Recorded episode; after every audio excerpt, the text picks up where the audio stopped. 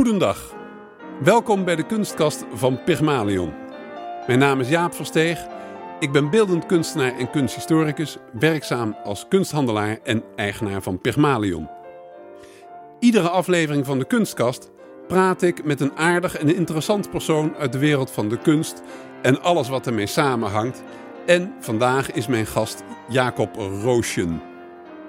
Jacob is expert op het gebied van Europees antiek zilver. We zijn beide lid van de Vereniging Handelaren Oude Kunst en kennen elkaar uit de wereld van de kunsthandel. Jacob, welkom in de kunstkast van Pygmalion. Dank je en heel leuk dat ik met je mag praten. Laten we beginnen bij jou als persoon. Hoe is jouw belangstelling voor het zilver ontstaan? Ach, dat is een, eigenlijk is het een heel lang verhaal, maar tegelijkertijd kunnen we het ook kort houden. A, het zit niet in de familie. Dat verbaast iedereen altijd. Maar ik ben, zeg maar, opgevoed, geïnspireerd door mensen uit mijn omgeving. Daar heeft ook wel de kerk, de Oud-Katholieke Kerk, een groot uh, deel aan gehad. Maar de allerbelangrijkste persoon eigenlijk in dit verhaal is voor mij altijd nog steeds de Warda Zettler, de conservator van het Frans Hals Museum. Zeg de naam nog een keer. Warda, Warda Zettler. Warda Zettler. Van het Frans Hals Museum. Ze, is een, ze leeft gelukkig nog steeds.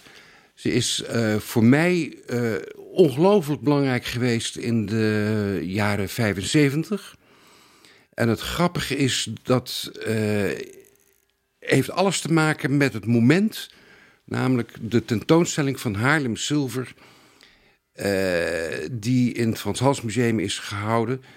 En daar was uh, Warda Zettler dus verantwoordelijk voor, met de, mm, voor het zilver. Tegelijkertijd moesten er een aantal zaken voor de tentoonstelling komen. En dat stond toevallig bij de oude Kerk, de Kathedralenkerk in Haarlem, aan de Kinderhuis Singel. En toen kwam ook meneer Citroen, Karel Citroen, voor de mensen die in het zilver iets weten, toch wel een uh, belangrijk persoon. Kan je tussendoor uitleggen, of je het straks doen, waarom die belangrijk is geweest? Deze Karel Citroen? Karel Citroen is eigenlijk een van de mensen geweest na Voet... die de boeken over Haagzilver, Haarlemzilver, Amsterdam zilver heeft geschreven. En is Karel degene geweest die in, de, in, in 75 het boek Amsterdam Zilver heeft gepubliceerd. En in het verlengde heeft hij daar dan ook nog Haarlem uh, de boek, uh, het boek Haarlem geschreven uh, met de meestertekens. En dat ligt allemaal in zo 1975 ja. bij de tentoonstelling in het Haarlems Frans Hals Museum. Ja, ja. En daar in de kerk, kan me goed herinneren, staat een altaarschel. En als er consecratie is van, ja. van het brood en het wijn, dan hoort een van de misdienaars ja. dus daarmee te bellen. Karel wist niet waar de merken stonden. En Warda wist dat ook niet. En zeiden, ja, maar is het wel Haarlem Zilver? En toen zei ik, nou, uh, geen enkel probleem. We halen dat ding uit elkaar. Dus ik haalde dat ding uit elkaar en dan kwamen de merken. Dus, en dat is eigenlijk het allerbelangrijkste moment geweest in mijn, uh, in mijn uh, loopbaan, zou je kunnen zeggen.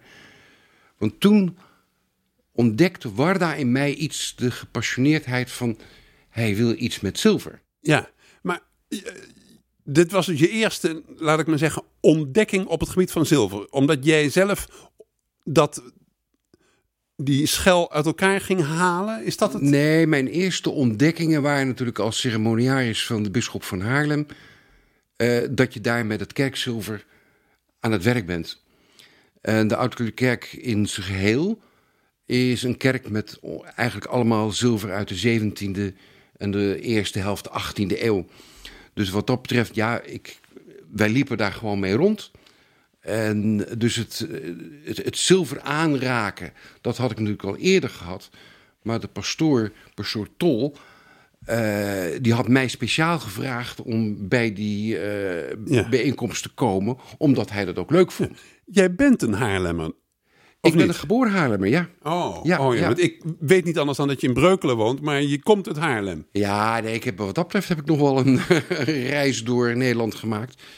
Ik ben geboren in Haarlem. Toen zijn, we naar, zijn mijn ouders zijn verhuisd naar Vogelenzang.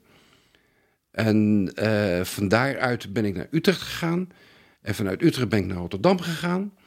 En vanuit Rotterdam zijn we naar Breukelen gegaan. Maar ehm, om weer terug te komen bij het eh, eh, beginverhaal, begrijp ik dan dat de liefde voor het zilver eigenlijk ehm, gegroeid is omdat jij als misdienaar betrokken was bij de liturgie van de, in de, in de Oud-Katholieke Kerk? Is dat het? eh, Eh, ja, dat kun je rustig stellen. Ik denk dat daar het begin is, omdat het eigenlijk in de familie eh, niet aan de orde is. Moet wel gezegd worden dat je zegt eigenlijk altijd van ik kom uit een vrij klerikale familie. ja. Mijn oom, pastoor, deken van kapittel van Utrecht. Mijn oud-oom, de aartsbisschop van Utrecht. Dus het zit wel in de familie om met de kerk eh, bezig te zijn. En dan hebben we het steeds over de Oud-Katholieke Kerk. Absoluut. Oh, Oké, duidelijk. En dat eh, vanuit Haarlem ben ik naar Utrecht gegaan en toen was ik de ceremoniaris van de aartsbisschop.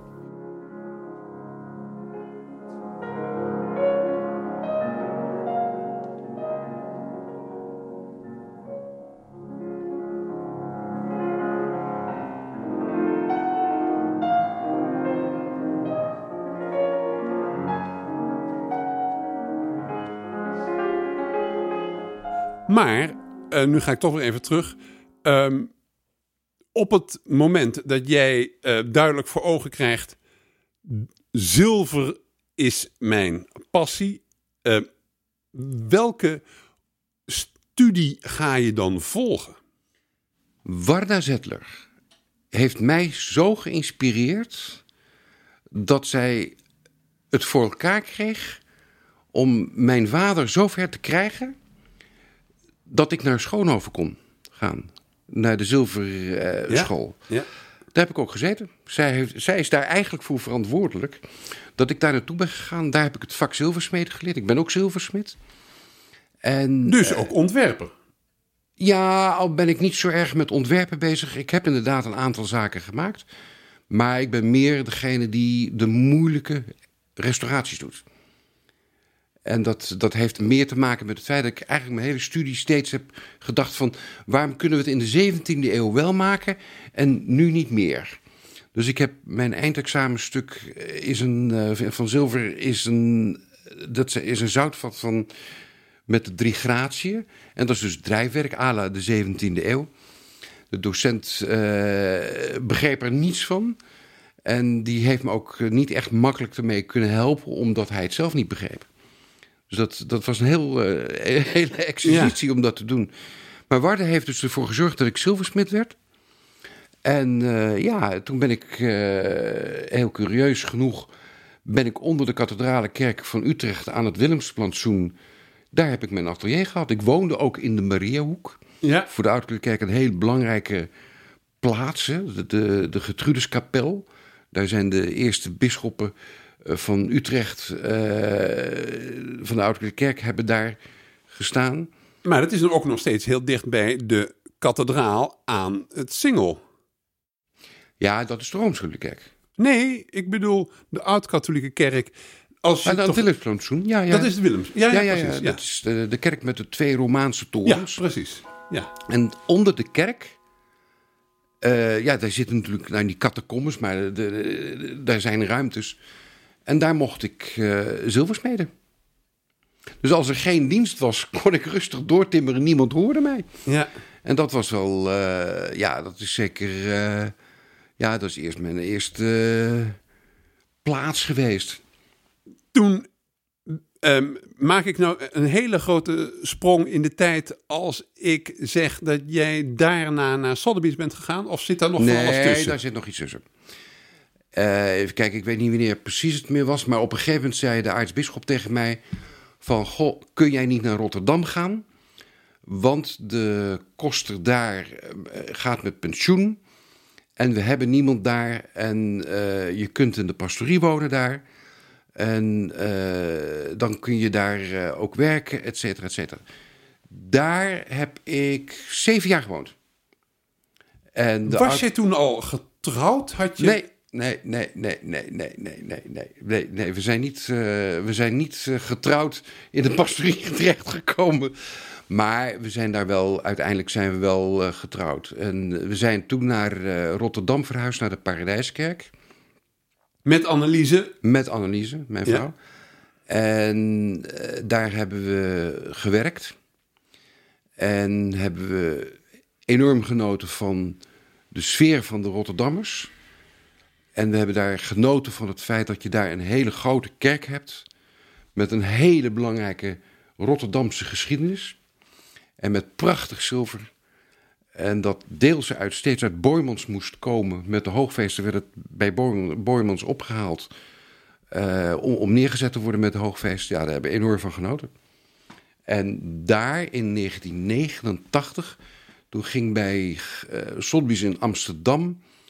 eh, dat hele contingent samen met, eh, van experts met Gleren mee naar Den Haag.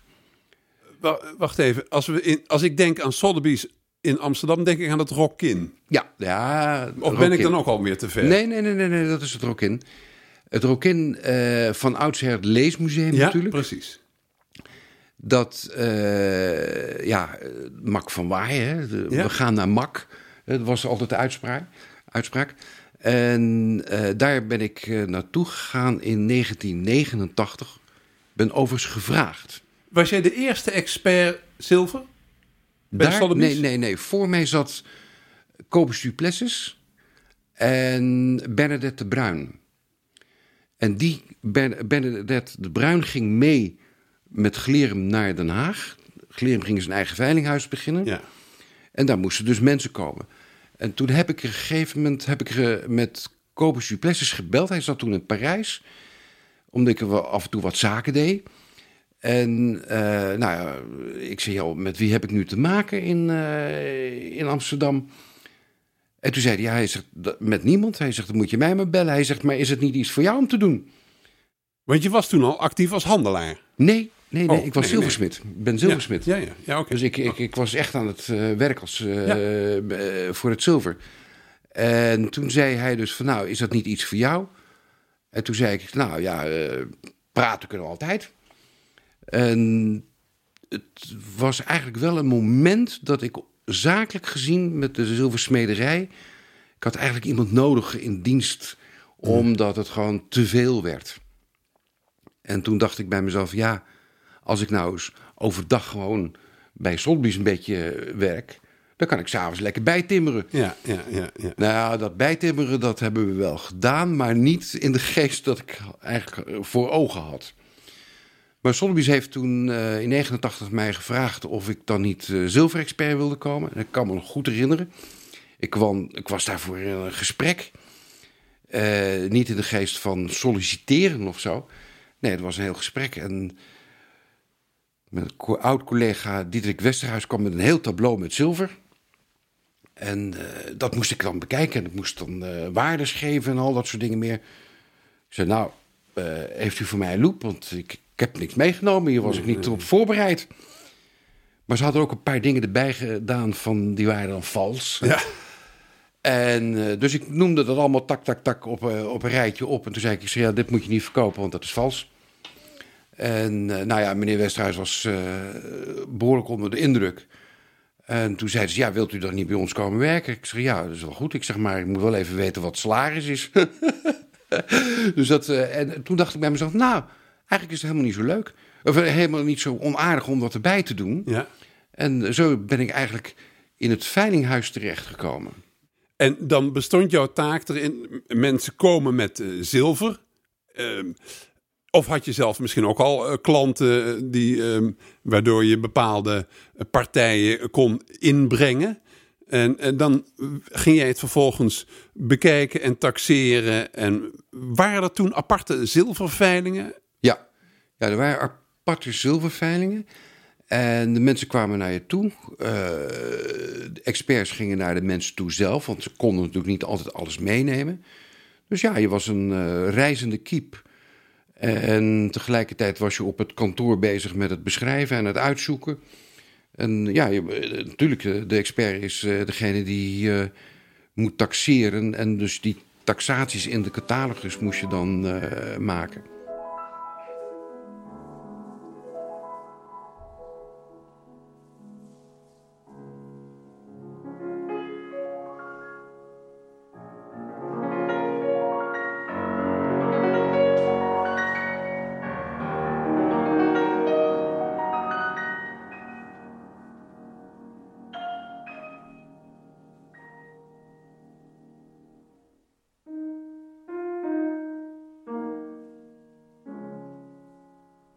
Maar er zat ook, want je, uh, ik zei bij de introductie, je bent expert antiek Europees zilver, maar misschien zat daar dus ook niet antiek en niet Europees bij. Dus komt van alles binnen in een veilinghuis. Er komt bij een veilinghuis van alles binnen. En zeker in mijn tijd uh, kun je rustig stellen dat je eigenlijk van alles moet weten. Maar ik heb nu gewerkt voor een bedrijf dat internationaal werkte. Dus je had ook met buitenland te maken. Dus ik was niet alleen voor Nederland van belang. Uh, al heel vroeg, eigenlijk uh, vrijwel direct, moest ik uh, meehelpen met de veilingen in Genève. Dat waren de grote zilverveilingen toen.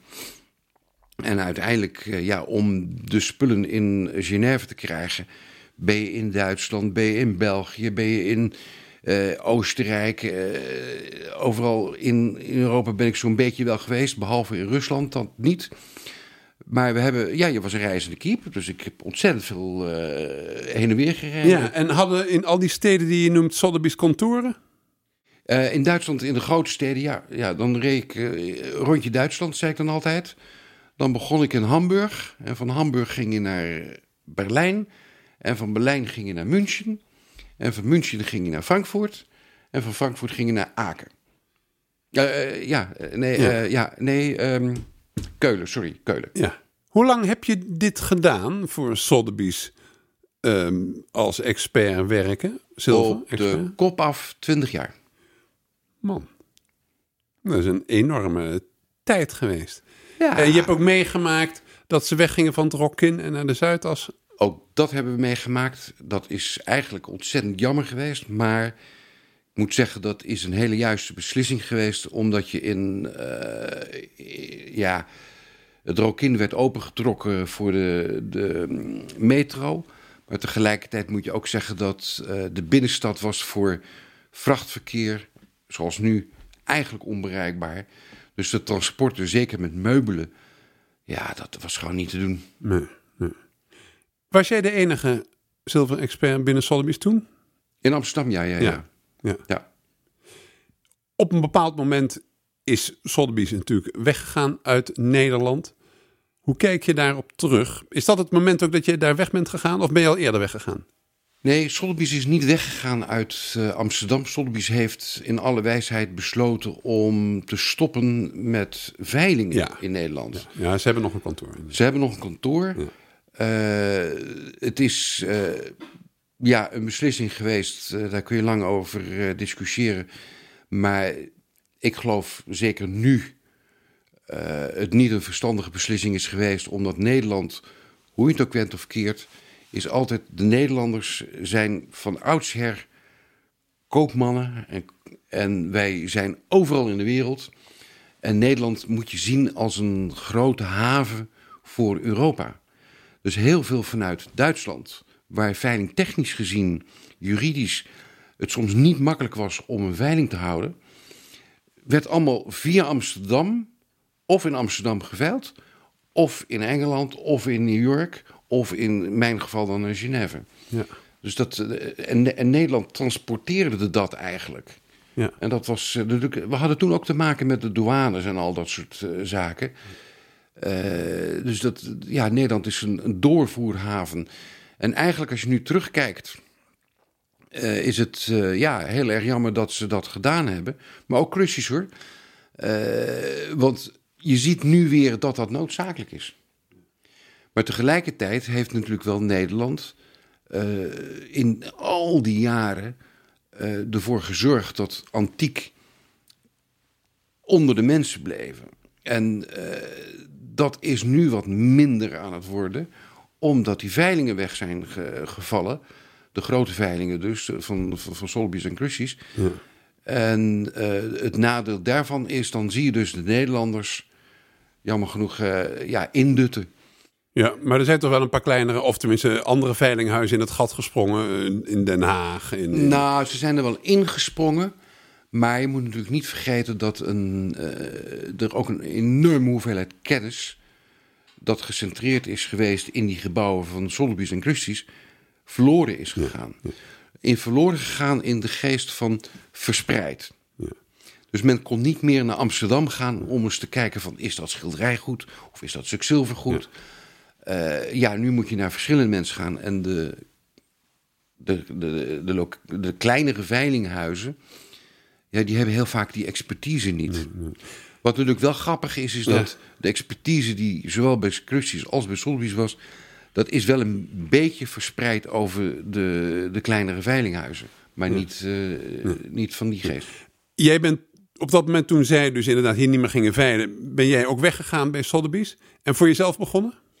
Eh, Het is een grappige markering. Eh, eigenlijk moet je elke tien jaar eh, in je leven eh, iets verzinnen, iets, een baken verzetten.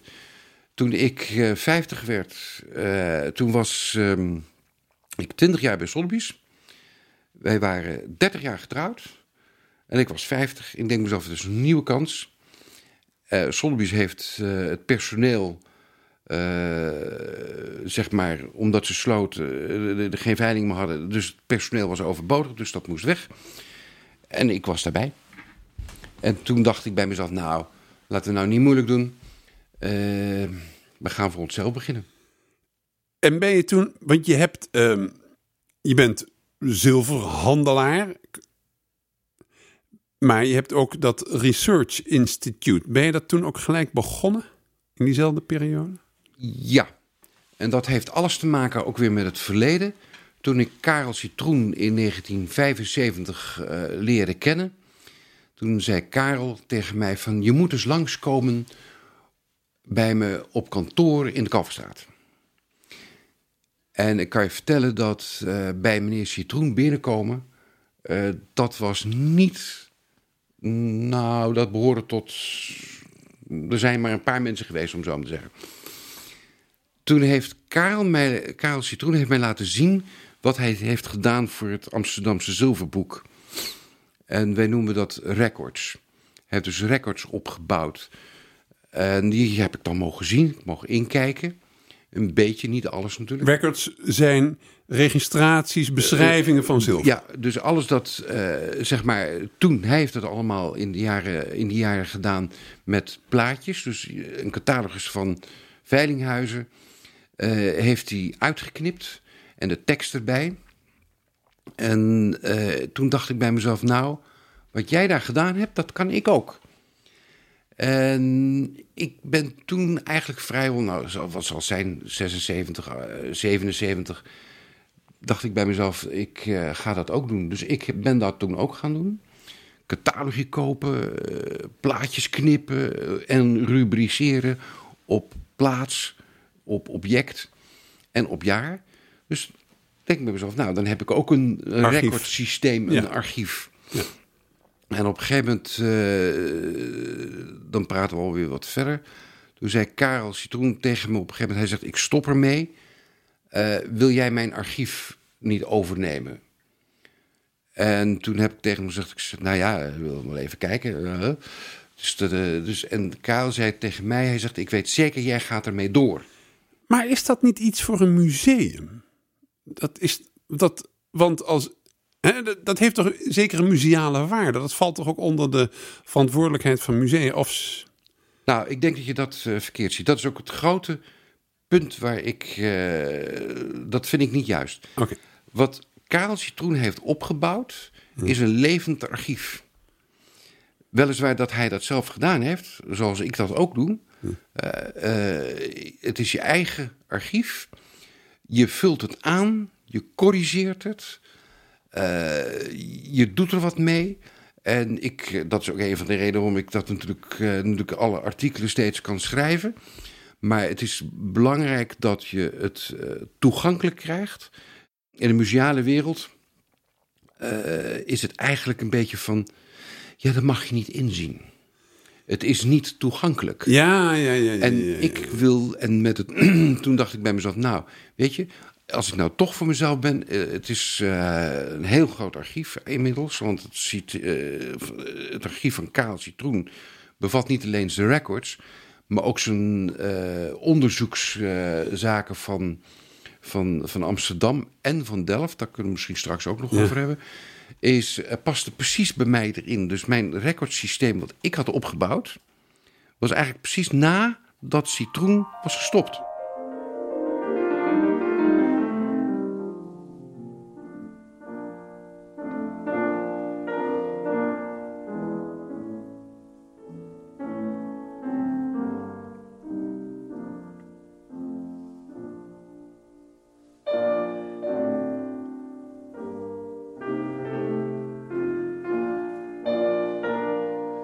Welke ehm, musea moet ik aan denken als ik eh, ehm, het heb over zilver in Nederland? Wat zijn de belangrijkste Nederlandse musea op het gebied van zilver? Nou, laten we eerlijk zijn. Rijksmuseum loopt op een aantal punten zeker vooruit. Maar we moeten absoluut niet vergeten dat we ook nog een Schoonhoven hebben. En een Utrecht. Wie zijn daar de conservatoren? In het Rijksmuseum heb je natuurlijk eh, Dirk-Jan Bimont. Eh, maar in de andere musea is het eigenlijk allemaal ondergeschoven geworden bij een algemene eh, conservator.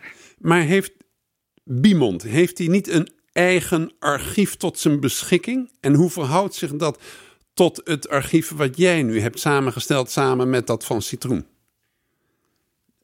Ik denk dat als je het eh, archief van het Rijksmuseum bekijkt, wat dus absoluut niet toegankelijk is. Is dat niet toegankelijk? Nee, nee dat is eigenlijk eh, heel erg teleurstellend. Eh, want dat geeft eh lancunes. En als je dat mijn archief bekijkt, dan is het een archief dat ik natuurlijk kan consulteren. Het is niet openbaar.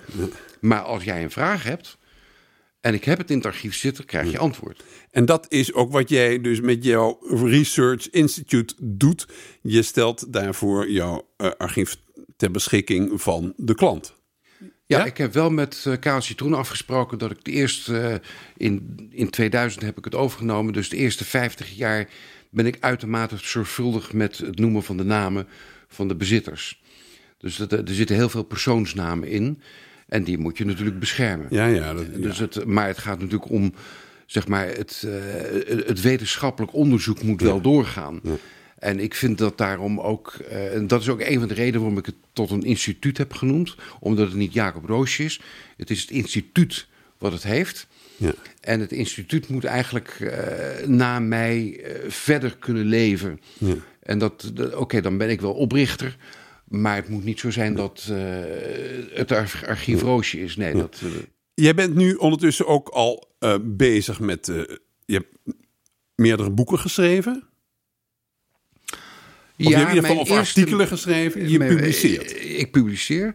Eh, mijn eerste boekje, eh, heel grappig, dat was eh, in 1981. En dat heette Argenta Sacra. En ik geloof dat er 150 van gestenceld zijn. Heel grappig. Zittende, werkende in de eindklas van Schoonhoven, de vakschool, kreeg je natuurlijk kunstgeschiedenis. En je denkt bij jezelf, nou, op een vakschool eh, van zilver en goud, dan krijg je alles over, over zilver en, en over goud. Nee, we kregen alleen maar het benoemen van kerkinterieuren en kerkpinakeltjes, et cetera, et cetera. En niets over zilver. Dus ik zei tegen de docent, ik zeg, ja, ik zeg, wanneer krijgen we nou iets over zilver te horen? Ja, zegt hij, maar Jacob, dat is niet interessant. Ik zeg, hallo, niet interessant. Ik zeg, we zijn toch bezig met zilver? Toen heb ik eh, gedacht bij mezelf, ja, dat, dat, dat, dat zint me niet. Kijk, je hebt het over van waarom jij deze podcast houdt. Ik kom uit een onderwijzersfamilie. Dus het, eh, het overbrengen van gegevens, het overbrengen van je kennis naar een ander, zit als het ware in de genen. Dus ik dacht bij mezelf, ik ga een boekje maken voor mijn mede-klasgenoten. En ik ga een kleine tentoonstelling maken in de kathedrale kerk van Utrecht. En ik fotografeer al die, eh, die dingen en ik beschrijf die dingen uitgebreid. En dat was dus 1981. En toen kreeg ik. Uh, toen waren de, de studenten kwamen met me naar de kerk om dat te bekijken. Mochten dus het kerkzilver bekijken. En dat had ik beschreven. Dat vond de docent natuurlijk fantastisch. En het was voor mij zoiets van: nou, ik zal dat doen. Want ik vind dat men dat moet horen. En toen kwam Karel Citroen samen met Louise van den Berg, die Utrecht Zilver uh, heeft beschreven. En die zei van, je moet lid worden van de Nederlandse Zilverclub. En daar is eigenlijk, zeg maar, het geheel een beetje ja. doorgelopen. Louise van den Berg, was die verbonden ook aan een instelling? Aan een... Nee, Louise van den Berg, dokter van, uh, van den Berg, is uh, gepromoveerd op Utrecht Zilver. Ah. En aangezien ik dus uit Utrecht uh, kom, als het ware, ja, raakten we vrij snel goed bevriend. Ja, ja. En dat, ja, zo is het een beetje gelopen. Dus mijn eerste boekje is Argenta Sacra. Daarna heb ik uh, wel zaken ge, gepubliceerd. Wat is een tijdschrift voor zilver? Waarin publiceer je dan? In het verleden was dat uh, Antiek, het blad Antiek. Ja, en nu ik. is het eigenlijk.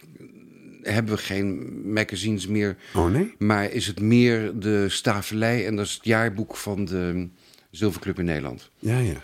En daar worden artikelen in geschreven. En daar heb ik ook een, uh, een stuk of aantal uh, artikelen geschreven. die allemaal. Uh, ja, toch wel heel erg. zeg maar tussen aanhalingstekens zwaar zijn. Want het is natuurlijk soms. Ik ben iemand die beschrijft. Ja. iemand die niet geromantiseerd iets kan kan opschrijven. Nee, ik ben met, met feiten bezig. Je had vroeger, um, dat is opgeheven ondertussen. Volgens mij is het opgegaan in het, in het uh, Katerijnenconvent. SKKN, Stichting Kerkelijke Kunst Nederland. Heb je daar ooit iets mee van doen gehad? Want die gaven ook boeken uit, jaarboeken geloof ik. Ja, ja dat klopt. Uh, je, grappig dat je het zegt. De Stichting Kerkelijke uh, Kunst in Nederland. daar was ik voor de Oudkerlijke Kerk, geloof 13 jaar lid van. En ook nog voorzitter. Dus ja, dat uh, ken ik als mijn broekzak. Oh, ja. En maar dat ik, wist ik inderdaad niet. En mijn uh, loopbaan daar was dus voor de Oude Kerk. Ja. En uiteindelijk is de Stichting Kerkelijk Kunstbezit opgeheven. Ze waren gehuisvest met hun bureau in de Mariehoek. Ja, precies. In die plek waar jij dus ook... Ik woonde om de hoek. Ja. En zij zaten in de oude mannen en vrouwen uh, huis, de amoezenieerskamer van de uh, Utrechtse Orca. En daar, daar zaten ze in. En uh, dat is dus toen opgeheven. En omdat er geen subsidie meer kwam van de overheid. En toen is zeg maar het archief het archief is een uh, opsomming van de voorwerpen die in de kerken aanwezig zijn. En dat is niet alleen de Ouderlijke Kerk, maar ook de Rooms Kerk uh, en verschillende protestantse kerken. Ja. En dat beheert het Katerijnenconvent. Ja. Dat is niet toegankelijk. Het is niet zo dat je aan kunt bellen en zeggen van... Uh, ik, ik wil kijken? dat even kijken. Nee. nee, dat is heel bewust om in de jaren 75... Nee, ik denk dat het iets eerder is. Ik denk dat het in de jaren 70 is dokter, priester dokter Welle. Ja, die, uh, rector Welle. Ja, ja, ja, Geert Welle. die heeft dat opgericht met de bedoeling... na het Vaticanum II is ontzettend veel in de Rooms-Katholieke Kerk uh, ja, verdwenen, verkocht... En hij heeft toen geprobeerd om een inventarisatie te maken van de, van de Rooms-Katholieke Kerk. Om in ieder geval op papier te hebben staan wat er ooit is geweest. Dat heeft hij uitgebreid tot een heel bureau met, eh, met participatie van verschillende kerken. Ja, ja. En dat is uiteindelijk ja, daar. Maar het is meer een kwestie van te zorgen dat er de voorwerpen bekend zijn. En dat, uh, maar het is niet direct een toegankelijk archief. Nee. We hebben het nu natuurlijk veel al over religieus zilver. Maar je hebt ook, neem ik aan, zeker nu je ook gewoon uh, vrij gevestigd bent, ook heel veel niet-religieus zilver wat jij in handen krijgt. Ja, kijk, als je bij een, veilinghuis werkt, dan krijg je niet alleen kerkzilver Nee, eh, te zien. Eh, en dat is maar goed ook. Maar je ziet natuurlijk wel, zeker met wat ik gedaan heb bij, eh bij Sotheby's, heel veel profaan zilver. Ja, En ik heb natuurlijk bij het veilinghuis enorm geluk gehad. Doordat ik allemaal internationale veilingen ook voor verantwoordelijk was. Eh, voor het zilver. En dat is, eh, ja, dat, dat geeft een ontzettende hoeveelheid ervaring. En daarmee, eh, ja, ook het vingerspitsengevoel van het zilver. En dat is natuurlijk heel erg leuk. Heb je, kan je misschien wat absolute topstukken die je nog kan herinneren, die je ooit in handen hebt gehad, benoemen? Wat is bijvoorbeeld, of nu recent, wat je misschien zelf hebt. Ik, kan ik, ik had het net in het eh, gesprek met jou erover. Een prachtig stuk herinneren. wat je op een gegeven moment had met een enorme stuk lapis lazuli daarin verwerkt. Maar noem eens iets, een paar topstukken wat je ooit hebt gehad. Of misschien. Dat moet je eigenlijk in twee delen zien. Hè? Mijn Ja. veiling eh, Ja. eh, en wat ik nu doe. Ja, Als ik kijk naar mijn veilingtijd, dan moet je dus eigenlijk zo zien dat ik in de gelegenheid ben geweest om bij verschillende, verschillende voormalige, moet je dan nu zeggen, koninklijke huizen van Duitsland te, te werken en te zien. En dan zie je dus dingen ook die anderen nooit zullen zien, omdat het in de privé-sfeer blijft. Maar met die veilingen van Baden-Baden, Toon Taxis, eh, Hannover, eh, ja, dan krijg je toch dingen te zien die zijn fascinerend, die je eigenlijk rustig kunt zeggen, dat krijg je nooit meer in handen. Ik heb ook voor eh, het Koninklijk Huis in, eh, in België moeten werken. Ik ben ook verantwoordelijk geweest voor de eh, veiling van koningin Juliana en prins Bernhard. Of toen, nog, toen al prinses Juliana. Dan zie je dingen die anderen nooit zullen zien. Dat is natuurlijk fascinerend. En in die tijd, ja, er zijn verschillende dingen. Ach, wat ook natuurlijk aardig is, ik heb niet alleen natuurlijk in Duitsland gewerkt, maar ik ben ook nog 4,5 jaar eh, heb ik in Italië gewerkt. Ook daar heb je een koningshuis gehad. En daar heb ik eh, met verschillende familieleden eh, contact gehad, omdat ze wilden verkopen. En dan zie je ook dingen die je eigenlijk nooit en ten nimmer zult zien. Dus, eh, dus die ervaring is breed. Maar door het feit dat je dat allemaal in je handen hebt gehad. En zeker met veilingen moet je natuurlijk toch doorwerken, want al die lotjes moeten toch gecatalogiseerd worden. Is mijn ervaring dat toen ik voor mezelf ben begonnen. En met die combinatie van het eh, instituut. De combinatie van eh, de, de, de, de, de schoonheid van het object. Maar voor mij als zilversmid ook heel goed kunnen zien de, de, de, de technische kant van het object. En dan nog de historie eromheen. Als ik zoiets bij elkaar heb, dan kan ik ontzettend genieten. En dat hoeft dus niet een majestueus ding te zijn, maar het kan ook heel klein zijn. Waar jij naar verwijst, dat van Lapis Lazuli, is met een ezeltje in de woestijn, door de woestijn in Afghanistan naar, eh, naar Mai toe gegaan in Keulen. Dat heeft hij gekregen. En het, het beeld dat het met een ezeltje, zo'n groot stuk lapis lazuli, Afghaanse lapis, met een ezeltje door de woestijn naar de in decorator, interior decorator, die onder andere Haile Selassie en al dat eh, soort huizen daar in, het Midden-Oosten heeft gedecoreerd, meegenomen heeft naar Keulen en aan zijn vriendin, eh, professor Treskou, gegeven heeft van maak daar nou eens een mooi stuk zilver van. Dat is een verhaal.